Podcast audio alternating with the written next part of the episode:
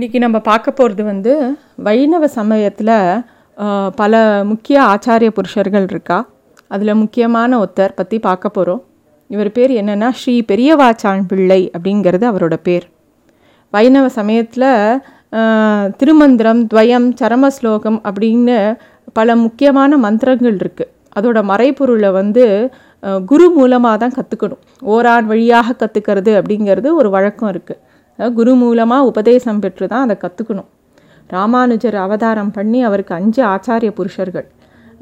அஞ்சு பேர்கிட்ட எல்லா பாடங்களையும் கற்றுண்டு அவர் வந்து இந்த விசி விசிஷ்டாத்வைத சித்தாந்தத்தையும் சரணாகதி தத்துவத்தையும் தான் வந்து தன்னோட சீடர்கள் எழுபத்தி நான்கு சிம்மாசனாதிபதிகள் அப்படின்னு சொல்லிட்டு நான் எழுபத்தி நாலு பேருக்கு உபதேசம் பண்ணுறார் அவளை வந்து இதை வந்து எல்லாருக்கும் இது மூலமாக வழிகாட்டுங்கன்னு சொல்லி வைக்கிறார். எப்பயுமே ஒரு மந்திரத்தை ஒரு விஷயங்களை சத் விஷயங்களை குருமுகமாக தான் கற்றுக்கணும் நம்மளா ஒரு புஸ்தகத்தை வச்சுட்டோ நம்மளா ஒரு கேசட்டை போட்டு கேட்டுட்டா அது பலித்தம் கிடையாது. குரு மூலமாக தான் கற்றுக்கணும் அதை வந்து ரொம்ப விஷயமாக விஷயமா சொல்லி வச்சிருக்கு ஸ்ரீ வைஷ்ணவ சம்பிரதாயத்தில். அதில் முக்கியமான ஒரு விஷயம் திருக்கோஷ்டியூரில் அந்த கதையை எல்லாரும் கேள்விப்பட்டிருப்போம்.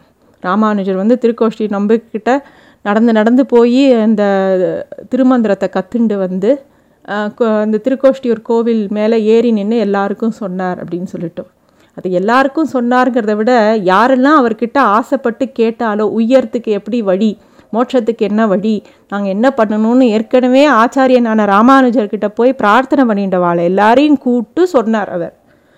கேட்காத வாளுக்கெலாம் சொல்கிறது கிடையாது. எந்த ஒரு மந்திரமாகட்டும் எந்த ஒரு உபதேசமாகட்டும் கேட்குற வாளுக்கு தான் சொல்லுவா. நம்மளே போய் நம்ம ஆச்சாரியன்ட்ட தான் பிரார்த்திச்சிக்கணும். இந்த மாதிரி எனக்கு இது வேணும் என்ன பண்ணுறது அப்படின்னு கேட்டால் அவள் சொல்லி கொடுப்பா. அதுபடி நடக்கிறது தான் விசேஷம். அது மாதிரி தமிழ்மறையாகிய நாலாயிர திவ்ய பிரபந்தத்துக்கு வியாக்கியானம் அதாவது விளக்க உரை ரொம்ப இல்லை. அப்புறம் பின்னாடி காலத்தில் ராமானுஜருக்கு ஒரு சிஷ்யர் அவரோட மருமான்னு சொல்லுவா.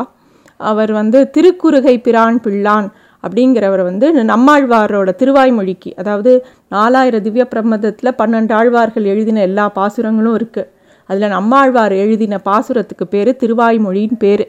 அதுக்கு அர்த்தம் உரை எழுதுறதுன்னா அர்த்தம் எழுதுறது. அதை வந்து எழுதி எழுத சொன்னார். அதே மாதிரி திவ்ய பிரபந்தம் ஸ்ரீமத் ராமாயணம் பகவத்கீதை விஷ்ணு சஹஸ்நாமம் இந்த மாதிரி ஆன்மீக ஆன்மீக நூல்களுக்கும் வியாக்கியானங்கள் நிறையா இல்லை. ஏன்னா அப்போது இல்லாதப்போ அதை தப்பாக எல்லாரும் புரிஞ்சுட்டுருவா இல்லையா? அதனால அது எல்லாத்துக்கும் உரை எழுதினவர் யாருன்னா இந்த பெரிய வாச்சான் பிள்ளைங்கிறவர் தான் அவரை வந்து வியாக்கியான சக்கரவர்த்திம்பா. ஏன்னா எல்லாத்துக்கும் அவர் தான் உரை எழுதினார். ராமானுஜருக்கு அப்புறமா ஸ்ரீ பட்டர் ஸ்ரீ நஞ்சியர் ஸ்ரீ நம்பிள்ளை அப்படின்னு தொ தொடர்ந்து வரும். குரு பரம்பரைன்னு பேர். அதை பற்றி ஒரு நாள் விரிவாக பார்க்கலாம். குரு பரம்பரையில் ராமானுஜருக்கு அப்புறம் பட்டர் அப்புறம் அதாவது பட்டர்னால் யாருன்னா பராசர பட்டர் நஞ்சியர் நம்பிள்ளை.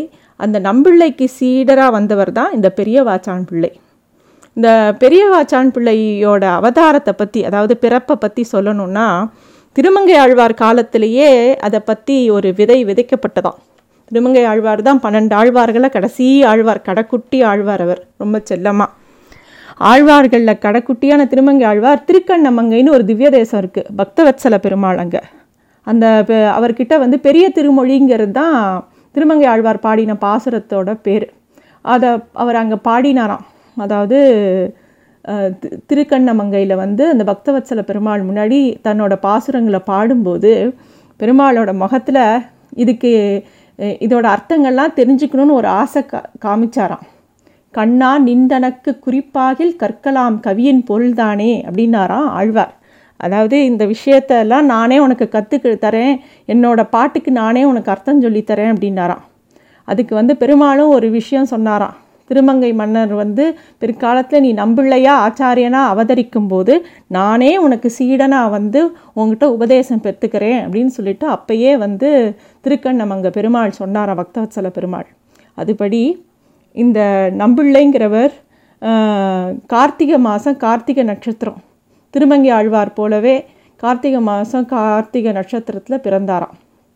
அதே மாதிரி அவர் எப்படி பெருமாள் வந்து சொன்னாரோ நான் உனக்கு சிஷியனாக பிறக்கிறேன்னு சொன்னாரோ அதே மாதிரி இந்த தி- பெரிய வாச்சான் பிள்ளை தான் அந்த பெருமாளோட அவதாரமாகவே சொல்கிறா அவர் வந்து பெரிய வாச்சான் பிள்ளையாக பிறக்கிறார். அவர் பேர் கிருஷ்ணபாதருங்கிறது அவருடைய நிஜமான பெயர்.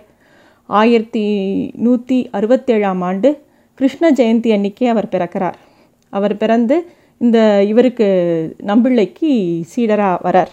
சீடராக வந்து தன்னோட ஆச்சாரியனான நம்பிள்ளைக்கிட்ட எல்லா வைஷ்ணவ தத்துவங்களையும் கற்றுக்கிறார் கு குருவோட உத்தரவுப்படி அந்த திவ்ய பிரபந்தத்துக்கு இருபத்தி நாலாயிரப்படி அப்படின்னு அழைக்கப்படுற வியாக்கியானத்தை எழுதுகிறார் அதாவது இந்த இருபத்தி நாலாயிரப்படி ஆறாயிரப்படி அப்படின்னா அந்த வார்த்தைகள் கணக்கு.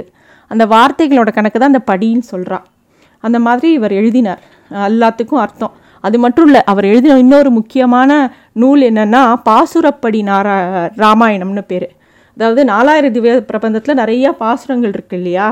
ஆழ்வார்கள் சொல்லி வச்ச பாசுரங்களை எந்த வார்த்தையும் மாற்றாமல் அதில் இருக்கிற ராமரோட பத் ராமரை பற்றி எழுதின எல்லா பாசுரங்களையும் எடுத்து அதையே ஒரு ராமாயணமாக தொகுத்தார். அது ரொம்ப விசேஷமான ஒரு புஸ்தகம்.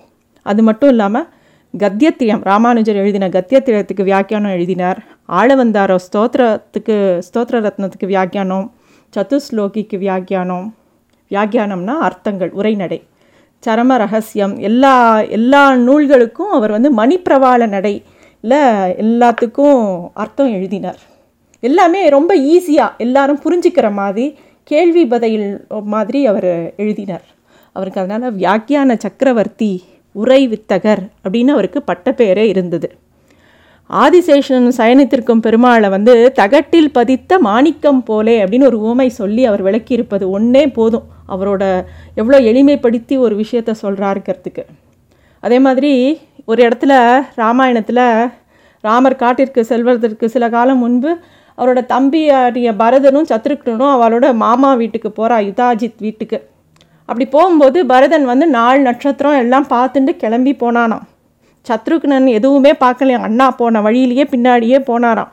அதுக்கு பெரிய சான் பிள்ளையோட வியாக்கியானம் எப்படி சொன்னார்னாக்கா எஜமானன் பிரயாணம் செய்யும்போது உடன் எடுத்து செல்லக்கூடிய படுக்கை முதலியவற்றிற்கு எல்லா பொருளுக்குமே நம்ம வந்து நாள் பார்க்காத மாதிரி சத்ருக்னன் தன்னை அப்படி நினச்சிண்டானா அப்படியே கூட போனாராம். அந்த மாதிரி ஒரு ஓமையோடு அவர் கூறியிருக்காராம். இந்த மாதிரி நிறைய விஷயங்கள் எல்லாத வாசிக்கிறவாளுக்கு அர்த்தங்களை உள்ளது உள்ளபடியே புரிகிற மாதிரி எளிமையாகவும் எழுதி வச்சவர் பெரிய வாச்சான் பிள்ளை. அவர் வந்து பாசுரப்படி ராமாயணம் இயற்றியதுனால அவருக்கு ராமாயண பெருக்கர் அப்படிங்கிற ஒரு பேரும் உண்டு. அவருக்கு ஒரு சீடர் இருந்தார் வாதிகேசரி ஜீயர்னு பேர். அவரோட அறிவித்திறனை நிறையா பேர் கேலி செஞ்சுருக்கா. அதை பார்த்து ரொம்ப வரு வருத்தப்பட்ட பெரிய வாச்சான் பிள்ளை. ரொம்ப குறுகிய குறுகிய காலத்தில் அவருக்கு எல்லா சாஸ்திரங்களையும் சொல்லி கொடுத்து அவர் ஒரு பெரிய வித்வானாக மாற்றி அப்புறமா பிற்காலத்தில் வாதிகேஸ்ரிஜியரே பெரிய வியாக்கியானங்கள்லாம் எழுதினாராம். அந்த மாதிரி அவரை உருவாக்கி கொடுத்தாராம். வைஷ்ணவ தத்துவங்களை உள்ளது உள்ளபடி அதோட உரை நயம் ஓமை எல்லாத்தையும் விளக்கி ரொம்ப அழகாக விளக்கம் எழுதினதில் பரம காருணிக்கர் அப்படிங்கிற அப்படியும் அவரை புகழ புகழ்ந்தான் நிறையா பேர். இவருடைய பெரியாழ்வார் திருமொழிக்கு வியாக்கியான ஏடுங்கள் கொஞ்சம் சிதைஞ்சு போயிடுத்து. பிற்காலத்தில் ஸ்ரீ மணவாள மாமுனிகள்ங்கிற ஒரு ஆச்சாரியன் வந்து அந்த வியாக்கியானத்தை எழுதி வச்சார் எல்லாருக்கும் புரியணுங்கிறதுக்காக.